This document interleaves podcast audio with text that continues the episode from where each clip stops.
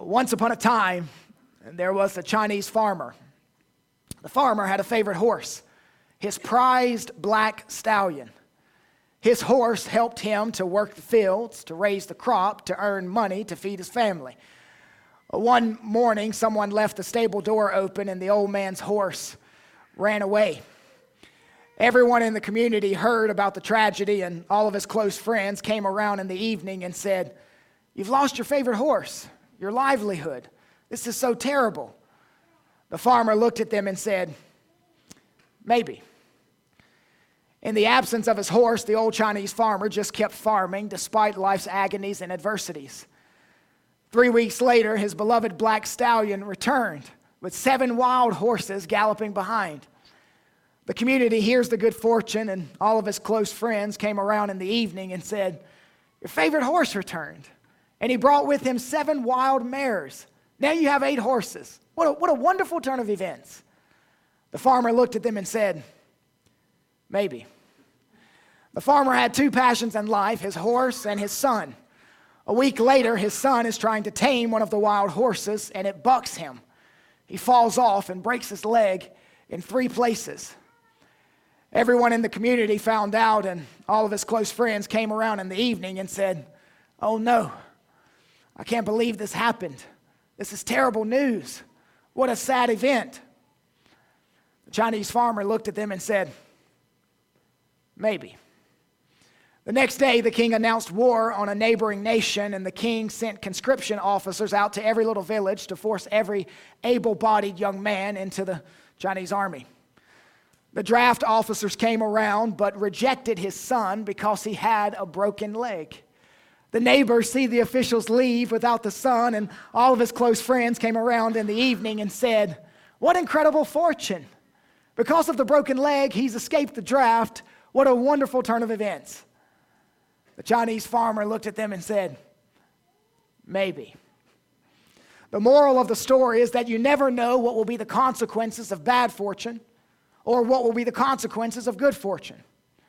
Your bad days may very well end up being your good days, and your good days may very well end up being your bad days. This is, a, is an earthly parable on how a Chinese farmer dealt with life's agonies and adversities. But we need heavenly instruction on how to face life's agonies and adversities. The author's goal in today's text is to encourage those of you facing adversity to trust in the sovereignty of God to trust Him not only when your horse runs away, but when your spouse runs away, when your money runs away, when your good fortune runs away. Adversity comes to all of us, whether it's in the form of a leg broken in three places, or a child broken emotionally, or a friendship broken painfully. We find in the text eight helps to master the art of living with life's agonies and adversities. Help number one is this God has named and known everything you will face in life. Now, we've reached the end of chapter 6, which is where Hebrew scholars believe is the halfway point in Solomon's journal.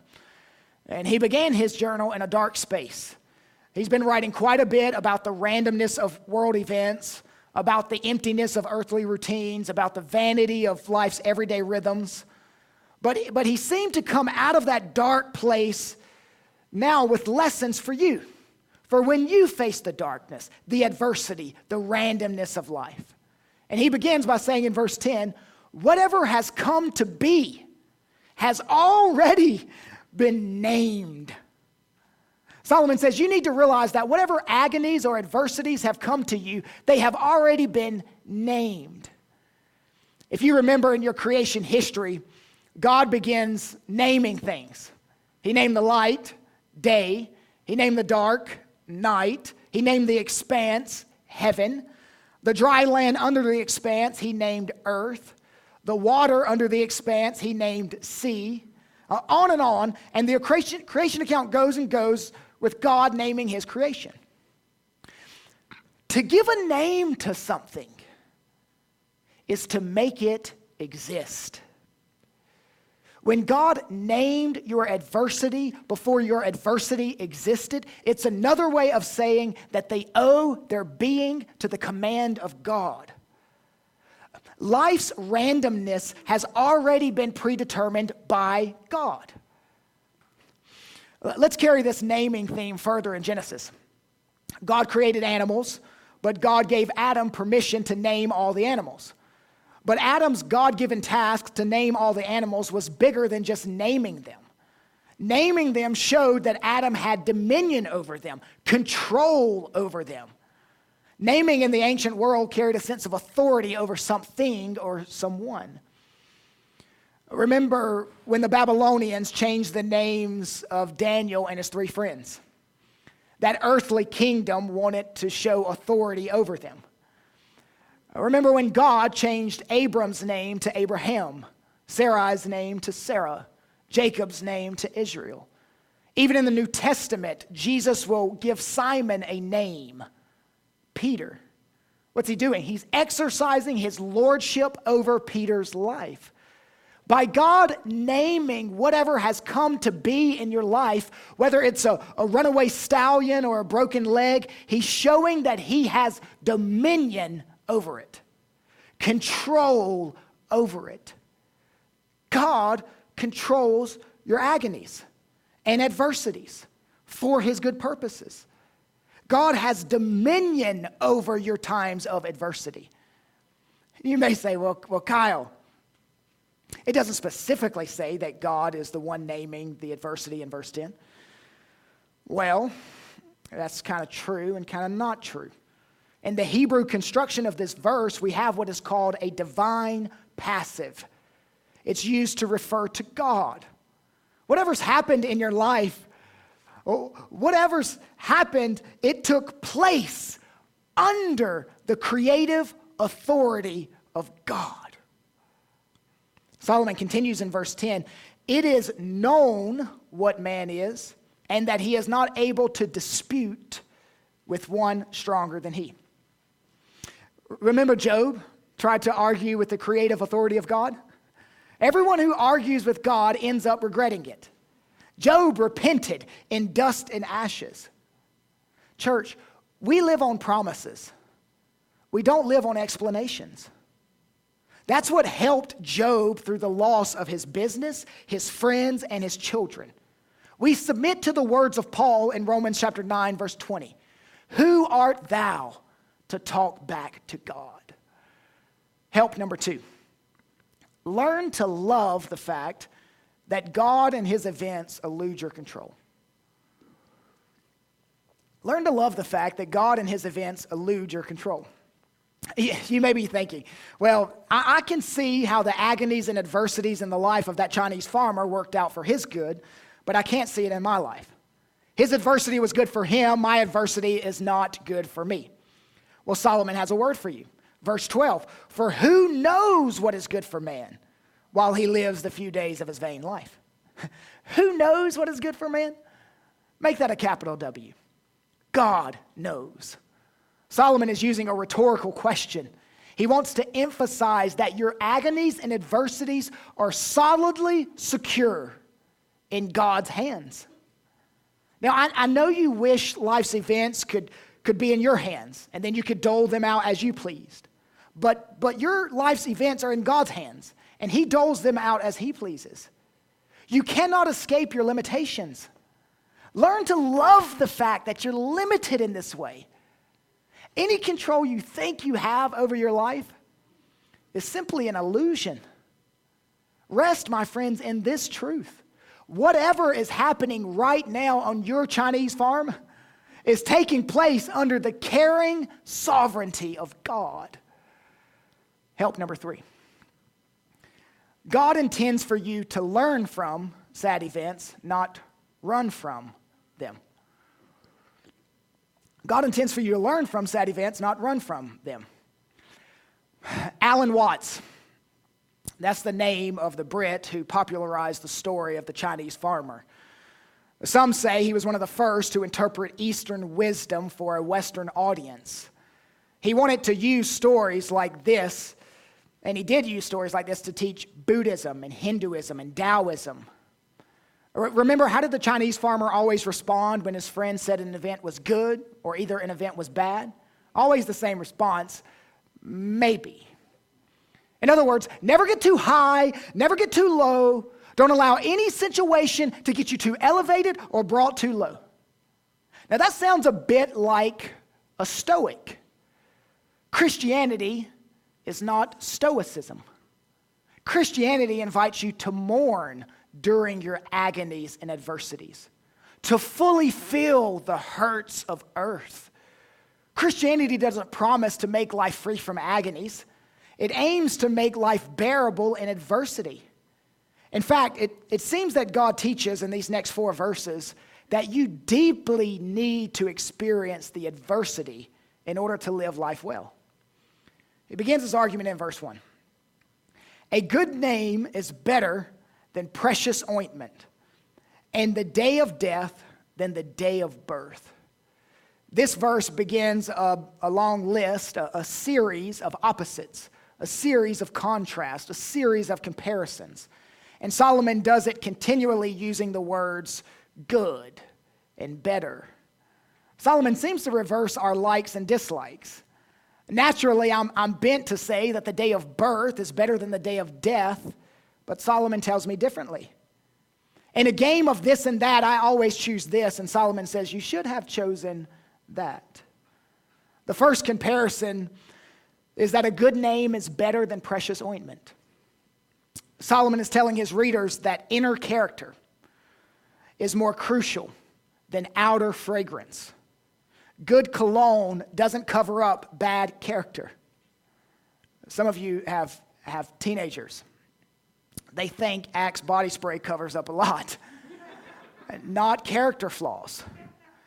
God's developing your character through life's agonies and adversities. In hard seasons, don't spend so much time on externals. Give the proper time to internals. Jewelry and clothing shouldn't be your top priority. It is in these hard seasons of life that God begins to work deeply on your soul.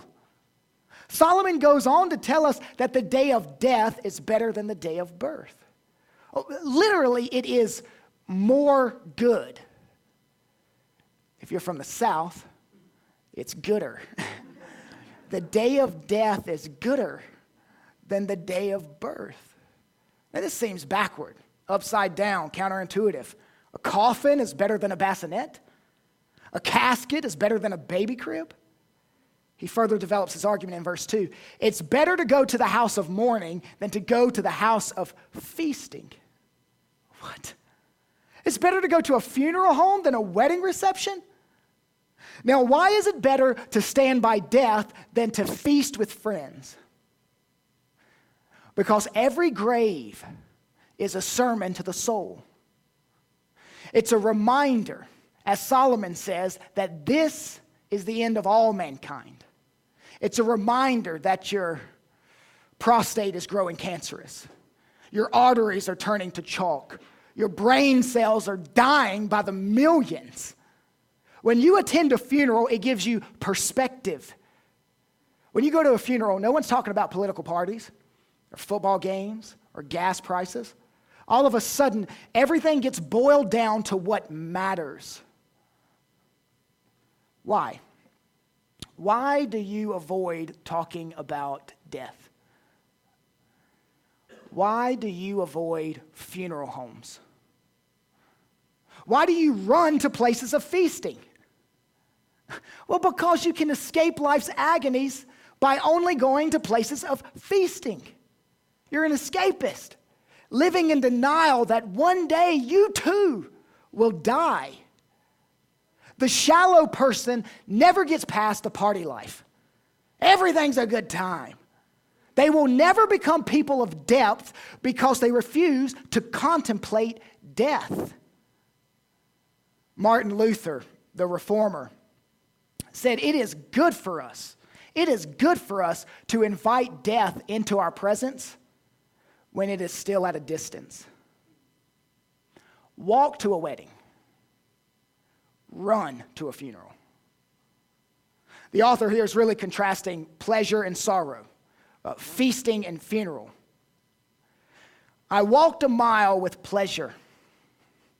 She chatted all the way, but left me none the wiser for all she had to say. I walked a mile with sorrow, and ne'er a word said she. But oh, the things I learned from her when sorrow walked with me. Funerals help us to number our days. The reality of death should reshape your goals. It, should cause you to set new priorities. Solomon continues to unpack his argument in verse 3. Sorrow is better than laughter. You live in a certain culture, and you can't help but, in some ways, to be affected by that culture. We live in a culture where we celebrate our wins publicly and mourn our losses privately. There are appropriate times to feel sorrow, to lament. You learn a lot by learning to lament.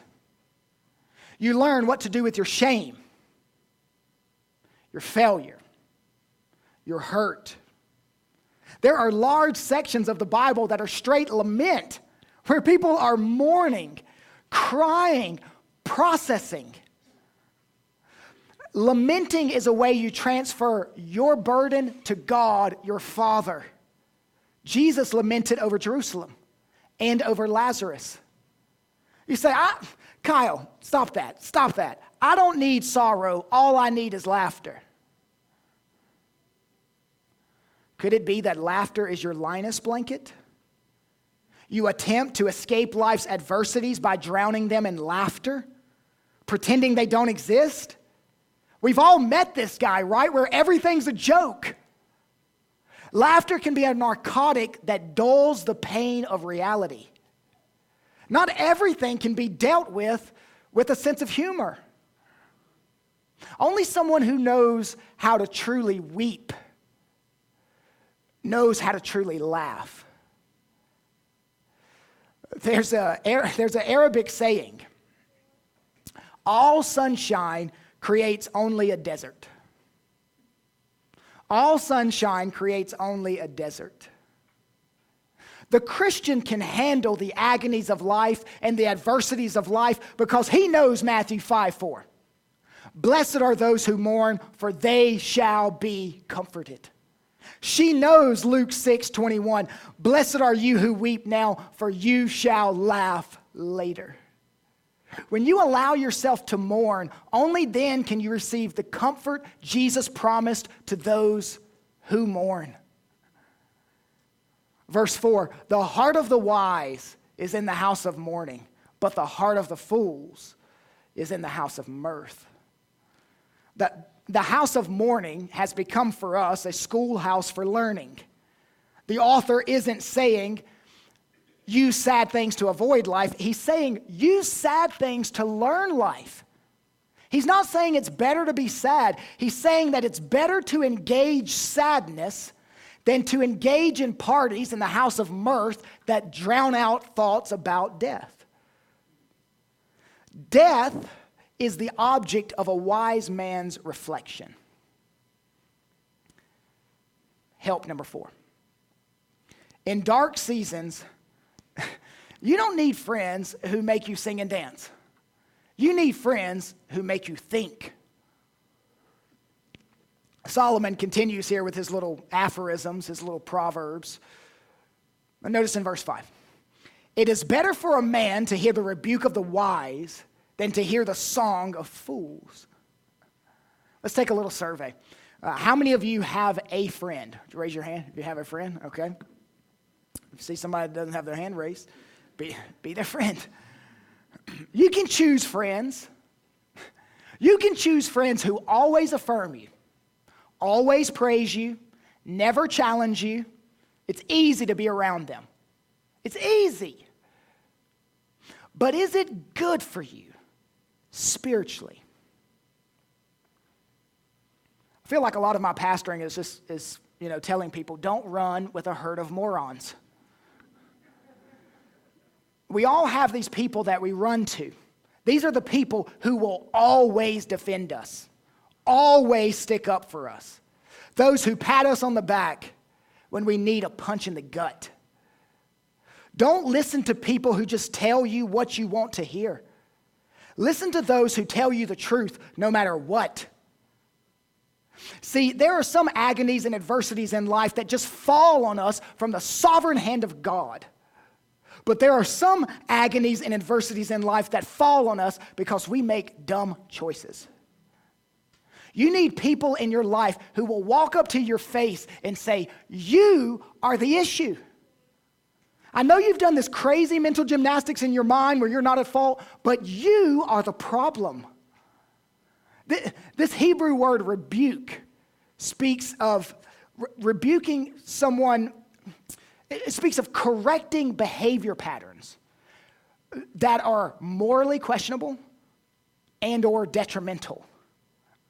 Greg Ogden says, a rebuke given by a singular wise person is better than a song sung by plural fools. Friends, listening to a godly rebuke of friends could save your soul from some nasty stuff. We can't grow until someone tells us where we are weak. Let's, let's take another little survey here. How many of you look forward to someone rebuking you? Anyone like, I just can't wait? No, no one? No. It's not enjoyable, but it's sanctifying. You can't correct a fool, but you can correct a wise person. Nathan rebuked David over murder and adultery. Paul rebuked Peter over doing something that wasn't in step with the gospel. Eugene Peterson says, You'll get more from a rebuke of a sage than from the song and dance of fools. And he hits him hard in verse 6. For as the crackling of thorns under a pot, so is the laughter of the fools. Solomon is using in verse 6 a literary technique where there's, there's two words in the Hebrew, the, two words in the Hebrew sentence that sound alike. And it doesn't necessarily come across in English, but I think I could translate it in English. Um, as the crackling of nettles under the kettles. As the crackling of nettles under the kettles, so is the laugh of a fool. This verse paints a scathing picture of the laughter of fools. In the ancient world, a fire made of thorns was very short lived. It would flame up quickly, but it would not burn for long. Fools may be laughing now, but they will not laugh forever. He who laughs the loudest may not necessarily laugh the longest. When you're in a dark season, you don't need what you think you need. Someone always affirming you. You may need a friend who traces your dark season back to your dark heart. Help number, next one, number five. Help number five. While farming life's events, develop a patient spirit and a present mind. In the midst of your agonies and adversities, remember verse 8 better is the end of a thing than its beginning, and the patient in spirit is better than the proud in spirit. Now, I don't know what you're waiting on or how long you're waiting. You may be waiting longer than the three weeks of our Chinese farmer. You need to develop a patient spirit, which means avoiding knee jerk reactions it means persevering, not quitting or bailing on something or someone too soon. It's better to wait for God's timing than to grow impatient. The long haul, I know we don't like it, but the long haul, the long process is more beneficial for your spiritual walk than the shortcuts. Have you ever prayed for patience? Those prayers usually include the words, right now, God, give me patience right now. Impatient while praying for patience. James says tribulation brings patience. The agonies of life and the adversities of life produce in you a patient spirit. unless you have the long view, experiencing agonies and adversities will tempt you to become angry and disgruntled. He says this in verse 9 Be not quick in your spirit to become angry, for anger lodges in the heart of fools. Anger boomerangs. You, you send it out towards something or someone, and it always comes back to lodge in your heart. One of the ways you can tell if you're trusting in God's timing is if you get angry when things don't meet your timetable. Anger expresses your exasperation at the perplexities of life. Better to let God's sovereignty do its thing than to spend your days in endless anger. Solomon gives a, a hypothetical question in verse 10 actually, people that are in adversity typically ask this question Say not, why were the former, why were the former days better than these? For it is not from wisdom that you ask this. I like that phrase, it's not from wisdom. In other words, that's a dumb question. When you're in adversity, you tend to live in the past. Oh, remember, oh, remember when we had that black stallion to do all the work around here? Remember when we had that other set of hands from my son to help around the farm? You cannot move forward by looking backward. Well, things just aren't like they used to be. So, you look back on the old days with nostalgia. Nostalgia looking back on the old days, it's all in the Bible. Some Israelites made this mistake in the days of Ezra and Nehemiah. The old timer said the second temple wasn't nearly as beautiful as the first.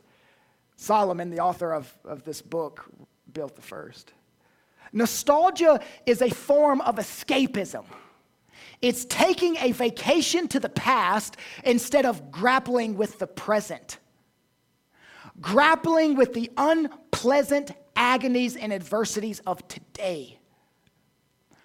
By the way, the past was never as good as your mind tells you it was.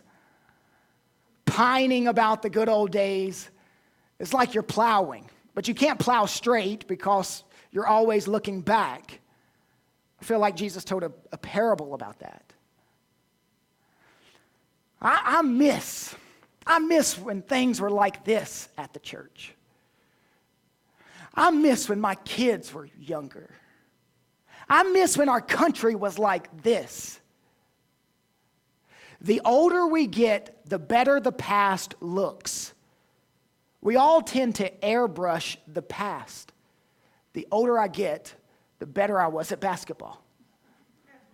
It, it's a combination of a, of a bad memory and a good imagination. Do you remember God's people? Do you remember God's people even complaining about no longer being POWs in Egypt? I miss making those bricks. I miss those three square meals a day. You, you, you, you miss slavery? That was the good old days for you? Someone said, and I think rightly, I wish there was a way you could know you were living in the good old days before they pass you by. The only true good old days were in the Garden of Eden. And that's where God is taking us who are blood bought. Help number six wisdom and money can help you avoid a lot of sad events, but they can't totally eliminate sad events. Verse 11 Wisdom is good with an inheritance. Now, the word inheritance refers to lands passed down from generation to generation. In agricultural societies, land meant food, security, stability. It meant you could survive in times of adversity. Money and wisdom can, at some extent, protect people from hardship. Uh, wisdom can prevent bad choices and their repercussions.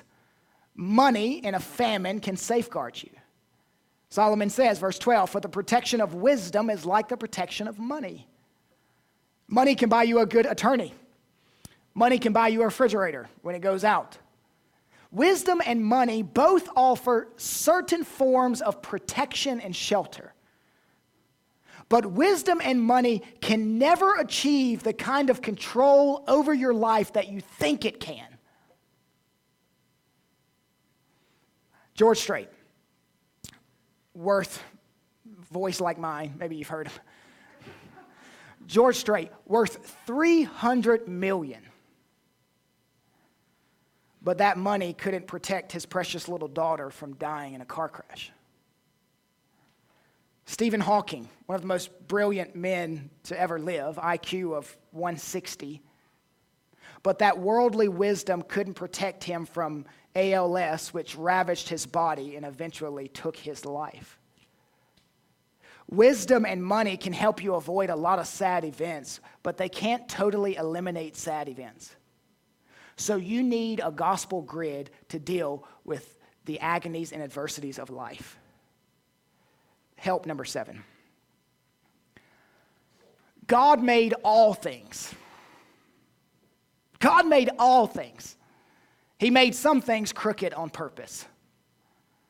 Verse 11 Consider, consider the work of God. Who can make straight what he has made crooked?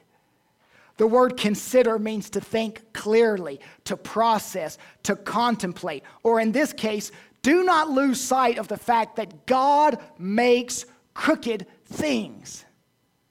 Do a sober reflection. Consider the crooked things in life.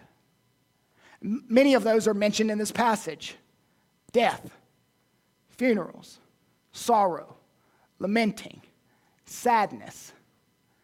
God constructed your life with lots of twists and turns. The crooked places on the road were meant to strengthen your spiritual confidence in Him. Let's just do a mental exercise. I don't want you to say it out loud, but just in your mind. Could you list some crooked things in your life that you wished you had the power to change? What crooked thing would you straighten out if you had the ability? God's strange providence often brings crooked things into your life, and you can respond one of two ways. Option one, you can become fatalistic. Some things are crooked, some things are straight. It really doesn't matter. There's nothing we can do about it. Option one, you can become fatalistic. Option two, you can become faithful. Whether joy or grief come, laughing or crying, whether the day of birth or the day of death come, whether you're forced to walk crooked paths or straight paths, you see your circumstances in view of the sovereignty of God. He's allowed it. I don't like it, but He's teaching me something in it. I need something in this crookedness for my spiritual development. I need to uncover something about God in this crookedness that is vital for my worship. Now, I haven't lived long, but I, but I feel like I've lived long enough to know this. Christian saints who go through a lot of pain in life typically have the highest view of God. Why is that? James 1 2, count it all joy, my brothers, when you meet trials of various kinds let me substitute a word. Count it all joy, my brothers, when you meet crookedness of various kinds. For you know that the testing of your faith produces steadfastness, and let steadfastness have its full effect, that you may be perfect and complete, lacking in nothing. We need these times.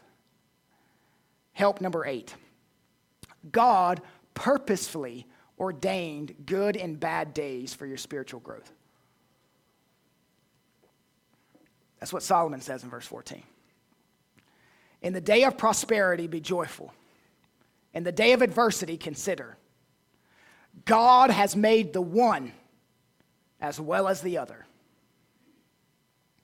See, Alan, Alan Watts, the, the Brit who used the Chinese farmer story to, to teach life, he used that story to teach that life really has no singular meaning.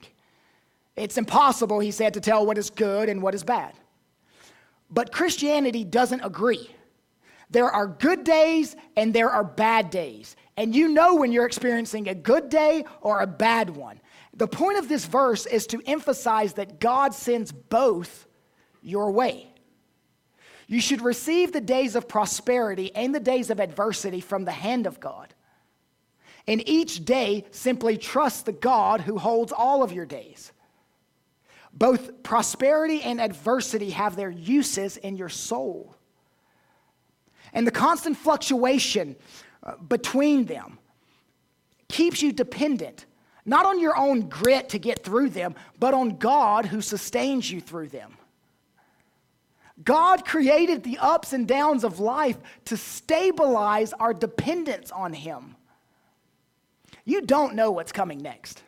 You don't know. You're not in charge of what's coming next. But God is.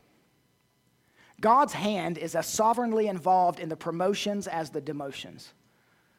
God's hand is as sovereignly involved in the doctor saying, everything looks perfect, as the doctor saying, it's not looking good at all. Enjoy the good days, persevere in the bad days, trusting and thanking God in both.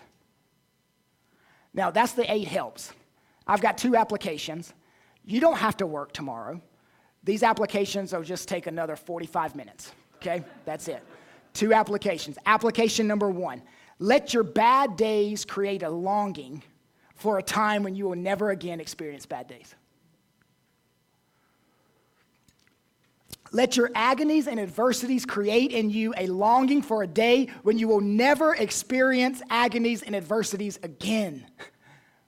The Apostle Paul, after dealing with a lifetime of agonies and adversities, the likes of which we will never know, said these words For I consider the suffering of this present time are not worth comparing with the glory that is to be revealed to us for the creation waits with eager longing. When your stallion runs away, when your security runs away, your hope runs away, your job runs away, when your leg is broken in three places, your heart is broken in three pieces, and your plans are broken by three people, you hold tightly to Paul's words to a struggling church. Paul's words to individuals who are engulfed in agonies and adversities. He says to them, Do not lose heart, for this light, momentary affliction is preparing for you an eternal weight of glory beyond all comparison. 2 Corinthians 4 16. This promise bears today's date. Do not lose heart for this light, momentary affliction is preparing for you an eternal weight of glory beyond all comparison. Application number two. This will be longer.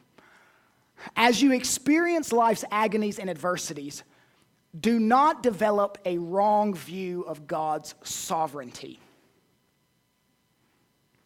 As you experience life's agonies and adversities, do not develop a wrong view of God's sovereignty.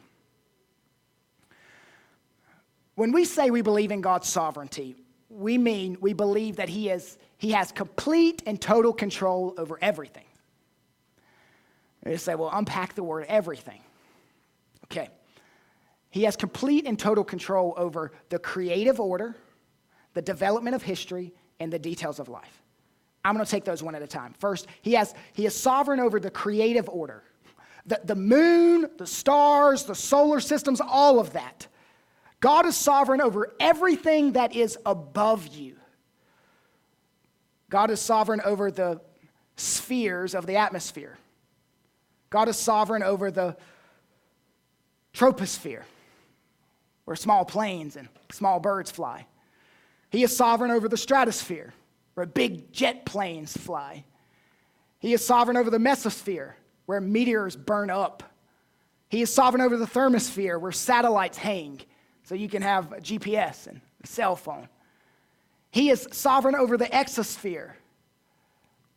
I don't know what happens there, but he's sovereign over it, and he's ruling. He's sovereign over outer space, over every galaxy. There are billions of them. He's sovereign over the universe, the multiverse, areas we can't even see that will never be discovered. God rules over them in sovereignty. A few years ago, there was a, a total eclipse, and Hopkinsville was determined to be one of the best places on the planet to view it. They actually renamed Hopkinsville Eclipseville for a day. God reigned sovereignly over that eclipse and every eclipse. R.C. Sproul was famous for saying, if there is one single molecule in this universe running around loose, totally free of God's sovereignty, then we have no guarantee that a single promise of God will ever be fulfilled. What's well, a good thing? He's sovereign over everything over our heads, and He's sovereign over every molecule. So, so God is, is sovereign over the creative order, but God is also sovereign over the development of history the rise and fall of nations, kings and queens, elections, all of that. Here's what I want you to do I, I want you to picture all of history as a ship sailing through the seas of time. And on that ship are nations, current nations and past nations, every nation that's ever existed, every country that's ever existed. And then I want you to step on the boat. Let's all step on the boat. So we'll sit on the boat, sit down, glance around, we see someone dressed as a Mountie.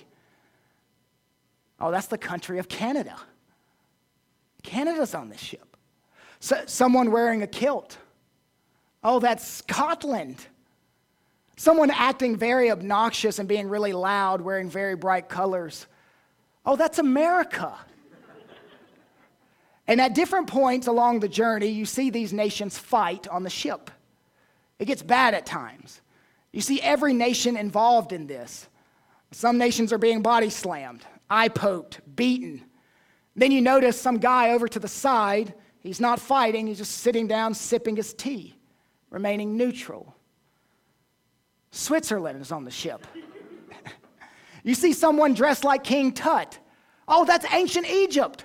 You see someone wearing a lion hat and lion fur and even lion skin boots. Oh, that's Babylon the ancient lion, according to Daniel. All of these nations are existing on the ship at certain times, and at certain times they're controlling portions of the ship. But there is never a time when any nation is steering the ship. No nation captains the ship. God is the captain of this ship. This ship is history and God captains it. There may be lots of things that happen on board the ship, but God will bring this thing to its intended port. He will bring it to its shore, a port where people from every nation, kindred, tribe, and tongue will fall down before his feet in worship. So, on a macro level and on a micro level, God controls the nations. He reigns sovereignly over them. So, God controls the creative order, God controls uh, historical developments, but then this is where we'll put a bow on it. God controls every detail of your life. The details of your life. He is sovereign over the details of your life. Here, here's what I fear, because I know what some of you are going through. In the midst of facing agonies and adversities, you can begin to question God's goodness. How could a good God allow this? And I would just remind you that God is not the author of evil. God created us in a world without adversity or agony. We ruined it through Adam by sinning and opening the floodgates of agony to pour on the human race. God has an active hand and a passive hand. The active hand is where He brings things into your life. The passive hand is where he allows things to come into your life. Ask Job. He knew this. He knew the passive hand of God. God allows things into your life that he's not necessarily the author of. And it may be eternity before you can say with Joseph, Satan meant it for evil, but God meant it for good. Some of you are asking, how will God make the agony I've experienced right? Does He have a plan? Is anything set in motion? yes. Yes, friends, he, he has a plan. 2,000 years ago, He sent His Son from the halls of comfort to the halls of agony. He experienced the agony of man. In fact, he faced the most agonizing event in history, the cross where he felt the wrath of man and the wrath of God. Now, why would he do such a thing? To rescue the redeemed, to rescue his chosen, his bride, from a world of sin filled with adversity and agony, bringing them to a world of righteousness filled with peace and comfort. If you're here and you're not a Christian, non Christian, the agony that you faced on earth is nothing compared to the agony you will face in eternity without Christ. You need to run to this Christ. Christians, I just want to leave you with I just want to leave you with one statement and I'm finished. Events are not falling randomly in your life. God is at work. Thank you for listening to this resource of Faith Family Church. We gather on Sundays at 495 Hugh Hunter Road in Oak Grove, Kentucky, and are a short drive from Fort Campbell and Hopkinsville, Kentucky, as well as Clarksville, Tennessee. For more information, visit our website, myfaithfamilychurch.com.